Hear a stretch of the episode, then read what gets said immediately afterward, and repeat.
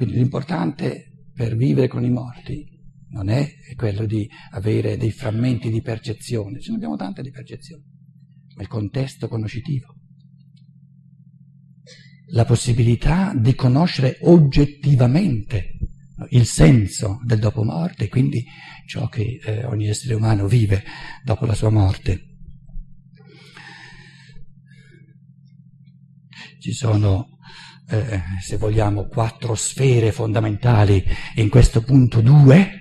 Questo punto 2, eh, dove è il gesso? Qui, allora, c'è la sfera lunare, c'è la sfera eh, l'esoterismo ha, ha cambiato, ha in, dire, in, invertito Mercurio e Venere in modo da, da, da, da dire, eh, scompigliare le carte in tavola a chi, a chi non è ancora, eh, come dire, non, non, dovrebbe occuparsi. Io ve le metto qui adesso astronomicamente le cose. Prima viene Venere e dopo viene Mercurio. E poi viene il Sole, la sfera del Sole però in, nell'esoterismo si parla prima di Mercurio e poi di Venere. Allora, la sfera lunare riguarda il Kamaloka, tutto il Kamaloka eh, avviene nella sfera lunare. Sto riassumendo naturalmente eh, cose eh, grandi in una conferenza, per fortuna dei, dei, degli uditori non si può dire tutto, se no eh, ci vorrebbe una giornata. Dopo aver smaltito dopo aver smaltito ciò che è personale, ciò che è soggettivo, il vissuto proprio fino, fino alla nascita, no? l'essere umano si amplia, diventa capace di spirito, diventa capace di ciò che è oggettivo. La prima sfera è la sfera Mercurio, o astronomicamente Venere, è la sfera del morale, La seconda, l'altra, Mercurio, è la sfera del religioso, religione, e il Sole è la sfera dell'universale umano, umanità. Allora, questo Mercurio, Venere e Sole, e queste tre sfere vengono vissute, Dante tra l'altro ha molti aspetti di questa saggezza eh, atavica, diciamo, dell'umanità. Queste, queste sfere dei pianeti eh, subsolari vengono vissute dopo il Kamaloka. Il Kamaloka è la sfera lunare, un terzo della vita. Dopo aver passato un terzo della vita, il morto sta facendo, come dire, il bilancio della sua vita in chiave morale. Che peso ha, che valore ha la mia esistenza in quanto moralità? Poi, che peso ha la mia esistenza in quanto religiosità e poi, moralmente, ancora più importante, che peso ha la mia esistenza nel contesto dell'umanità, al di là di religioni particolari, al di là di una moralità particolare. Che differenza c'è tra moralità e religione? Moralità è il rapporto interumano, la religione è il rapporto col divino. Il rapporto col divino, con gli esseri divini. La moralità è il modo in cui gli esseri umani si rapportano fra di loro, se volete l'essenza della moralità è l'amore, il rispetto reciproco o se vogliamo la, la, la sincerità, la, l'onestà, eccetera.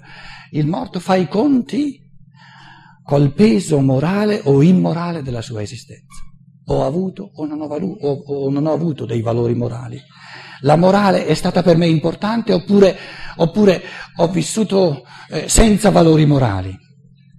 E qui eh, immaginiamoci, hanno vissuto una, una, sono esperienze enormi, no? Per il senso della morte, il senso amico della morte, il senso bello della morte è che la morte ci dà la possibilità ogni volta, supponendo che ciascuno di noi muore diverse volte, no?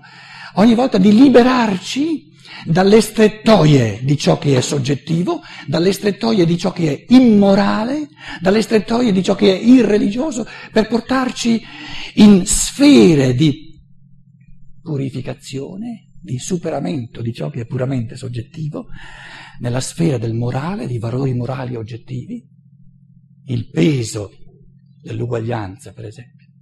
Nella vita dopo la morte, nella sfera di Venere, chiamata di Mercurio, l'essere umano vive con degli angeli, degli arcangeli, con altri morti che gli fanno capire il peso morale dell'uguaglianza, della dignità umana. Perché lui sulla terra non lo può capire più di tanto, è tutto, tutto indaffarato a difendere i propri diritti, eccetera, eccetera. E non riesce a respirare più di tanto per cogliere il peso assoluto dell'uguaglianza della dignità umana. Io ho passato cinque anni in Sudafrica, tu, ancora ai tempi dell'apartheid, tutti questi bianchi, tutti, tutti intenti a, a, a, roccarli sui loro diritti, a difendere i loro privilegi, eccetera, eccetera, eccetera, ma gli passa mai per l'anticamera del cervello che noi siamo tutti uguali in dignità di persone umane. Io ho parlato con dei bianchi che dicevano, ma sti negri saranno esseri umani al 70%, via, siamo generosi, ma mica, mica al 100%. Oh, a me mi cadevano i capelli a sentire queste robe, dicevo, ma Dicevo, ma ho sentito bene? Uno del senso della morte è di passare una sfera dove l'essere umano, circondato da, da, esseri umani e divini che hanno questo senso assoluto dell'uguaglianza, della dignità di ogni persona umana, e coglie questo valore morale. E si rende conto delle sue carenze. Ma come? Io da bianco in Sudafrica ho pensato che, che ci possono essere umani, alcuni più umani altri meno umani. Ma è un abisso di immoralità questo pensiero. E lì eh, si rimette a posto il cervello. Eh. Il dopomorte è una lavata di cervello, se no, eh, quando ce lo laviamo il cervello? Arriva l'altra sfera, le religioni. Ehm, L'altra sfera, dunque, c'è un ampliamento continuo, perché finché, finché, abbraccio la sfera lunare è più ristretta, quando abbraccio la sfera di Venere diventa più grande il mio essere, poi abbraccio la sfera di Mercurio, poi addirittura la sfera solare diventa sempre più ampio il campo di, di coscienza di, di, colui che è morto. Il religioso, eh, diciamo esotericamente la sfera di Venere, l'amore religioso, il morto fa l'esperienza che gli dice, tu eri inserito in una religione, eri musulmano, eri induista, eri buddista, eri cristiano. Ma in quanto tu hai vissuto questa religione come diversa, migliore di altre religioni, mica hai vissuto l'umano universale.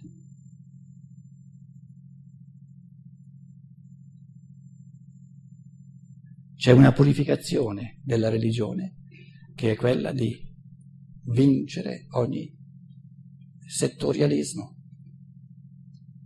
I cristiani, i cosiddetti cristiani, per esempio, che sono morti negli ultimi duemila anni, in questa, in questa sfera mercuriale della religione o venerea della religione, si fanno i conti col loro cristianesimo tradizionale e dicono ma che cristianesimo era? Una religione accanto ad altre, addirittura contro altre. Il senso di ogni religione è di diventare sempre più universale, perché il Padre divino degli esseri umani è uno solo. E quindi, diciamo, questa sfera del religioso dove si fa, si tirano le somme della religiosità o dell'irreligiosità, tra l'altro, eh, certi ateisti, no, che sono vissuti da ateisti, in questa sfera della religione si beano di fronte a, certi, a certe altre persone pie, perché gli dicono, eh, hai visto te che eri pia, eri religiosa, ma il tuo concetto di, di, di Dio era così, così, bacchettone, così ristretto che, che, che, che, il povero Dio inorridiva. Meglio io che tutti questi Dio inventati dagli esseri umani li ho mandati al diavolo che significa essere ateisti da intelligenti? Essere ateisti da intelligenti significa mandare al diavolo tutti, ogni divinità inventata. Quindi rispetto a un certo tipo di religiosità, l'ateista, tra virgolette, capitemi bene però, eh, è un passo avanti evolutivamente. Perché il concetto, un, l'unico concetto vero di divinità è quel concetto di divinità che è universale che non vale un concetto di divinità che vale soltanto per i cristiani, soltanto per i, per i musulmani, è uno schiaffo dato in faccia alla divinità. Perché una divinità settoriale non esiste, esiste solo nelle menti razziste degli esseri umani. Le religioni nell'umanità, finché le religioni sono al plurale, sono intrise di razzismo, perché ogni religione esclude tutti gli altri esseri umani. Quindi il futuro della, di ogni religione è di passare dal plurale al singolare. E questo è il compito di entrare da morto, da defunto, nella sfera del sole. La sfera del sole è la sfera dell'universale umano.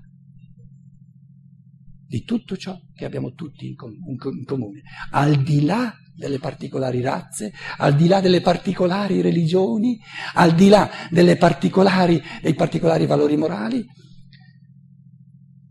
l'umanità come organismo unico nel quale ognuno di noi è un membro vivente.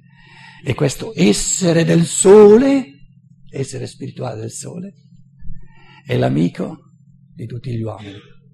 Non è l'amico dei cristiani o dei musulmani o degli induisti o dei buddisti, ma è l'amico degli uomini, in quanto uomini. Perché essere uomo è molto di più che essere cristiano o buddista o induista o musulmano.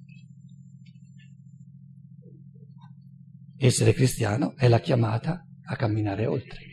Essere musulmano è la chiamata a camminare oltre, perché essere musulmano significa non essere ancora nella pienezza dell'umano. Essere cristiano, in senso tradizionale, significa non essere ancora nella pienezza dell'umano. Cammina ancora e poi non ti chiamerai più cristiano, non ti chiamerai più musulmano. Te sei musulmano, io no. Te sei cristiano, io no. Te sei essere umano, anch'io, anch'io, anch'io, anch'io. Finché noi pensiamo all'italiano abbiamo tante cose da dire. Quando pensiamo al cristiano abbiamo tante cose da dire, sempre di meno per fortuna. Quando pensiamo all'umano Abbiamo più nulla da dire? E allora ce n'è di strada da fare.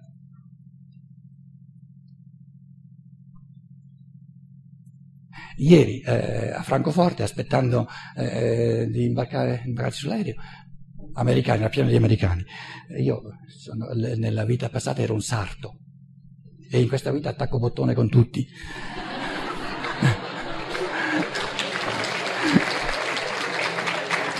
penso di essere stato un sarto. Allora, con la scusa di Bush e dell'Iraq sono, sono entrato in conversazione, no? La cosa che, che mh, l'America la conosco, ci sono vissuto, eh, qui a Roma tra l'altro, da studente, lo studentato in cui ho fatto l'università alla Gregoriana era pieno di americani, per degli anni ero il solo italiano in casa, qui, qui a Roma, la Pineta Sacchetti, alla via, eh, via Aurelia. Quindi l'America la conosco abbastanza, anche la lingua, no? Allora, la cosa che mi colpisce è questo we Americans, we Americans, noi americani.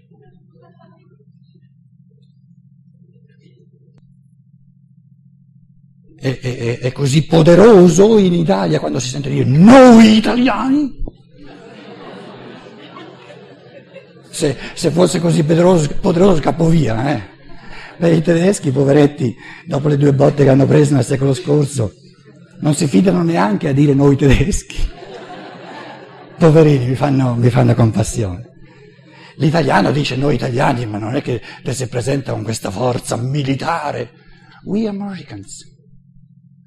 Io, io pensavo, no? Adesso tu devi andare a Roma a parlare della morte. Non è che gliel'ho detto, eh, ma pensavo, te,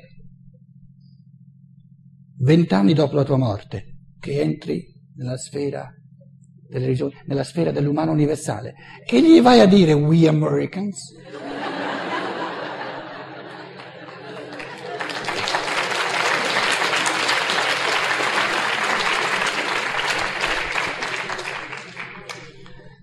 Beh, visto che mi avete fatto un applauso, vi racconto una cosa, una cosa che farà parte del mio Kamaloka quando morrò ma è vera, eh? voi non ci credete, ma è vera.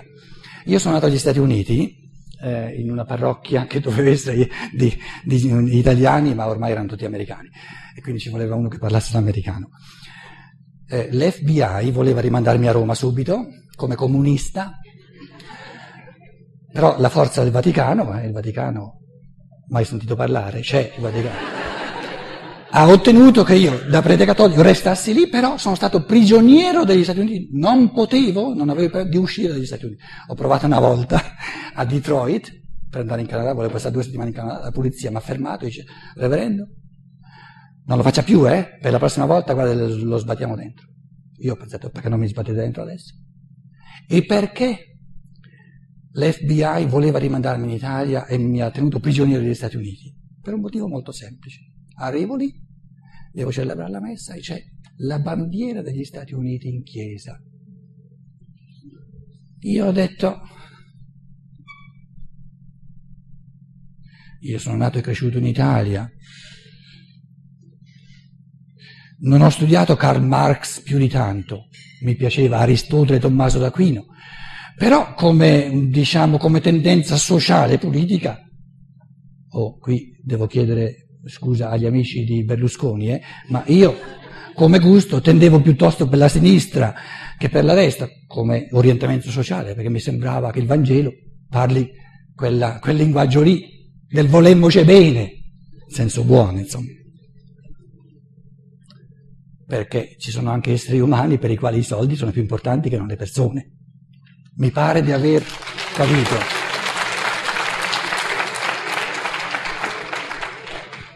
Allora io, e vi sto dicendo, sarà parte del mio Kamaloka, io mica, mica, mica gli lascio, lascio lì la bandiera degli Stati Uniti. Gli ho detto, voi siete liberi, io sono libero. Se volete che io celebri la messa, la, la bandiera deve andare fuori dalla, dalla, chiesa. Volete tenerla dentro? Io non vengo. Liberi voi, libero io.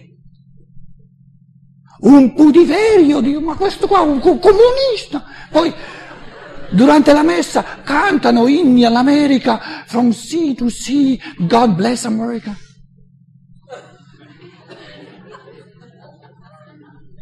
Io dico, ma questo è nazionalismo puro, cristianesimo.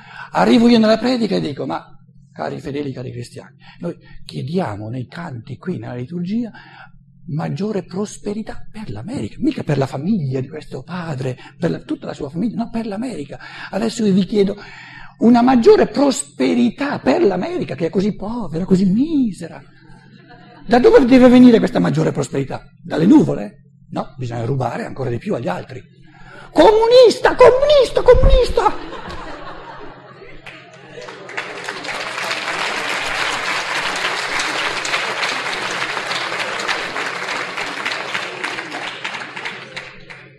Ve l'ho detto, farà parte del mio Kamaloka. Allora,